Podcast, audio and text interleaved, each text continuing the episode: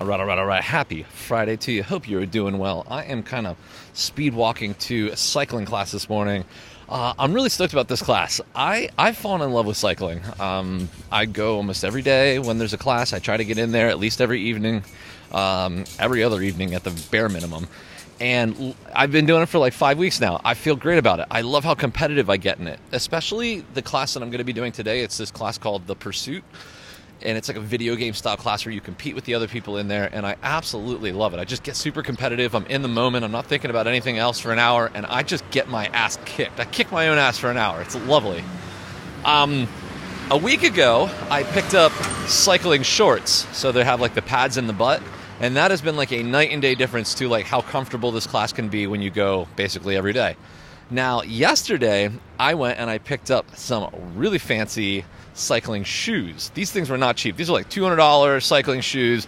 You strap them in with this little hand crank thing. They clip one of those pedals and off we go. I'm super stoked to see what happens in this class. Do I get even better scores? What I keep noticing is there's some other good cyclists in there and oftentimes when I lose some sort of like competition, I kind of look over at them and I notice that they've got the clip on shoes and I'm like, I think it's got to do something with that at least. Like you're just more efficient when you're clipped onto the pedals. You get like they say like you get you can have power through the entire crank of the pedal. But when I'm in just the little cages, you basically only get the up or you basically only get the down and you you kind of get a little bit of the up stride.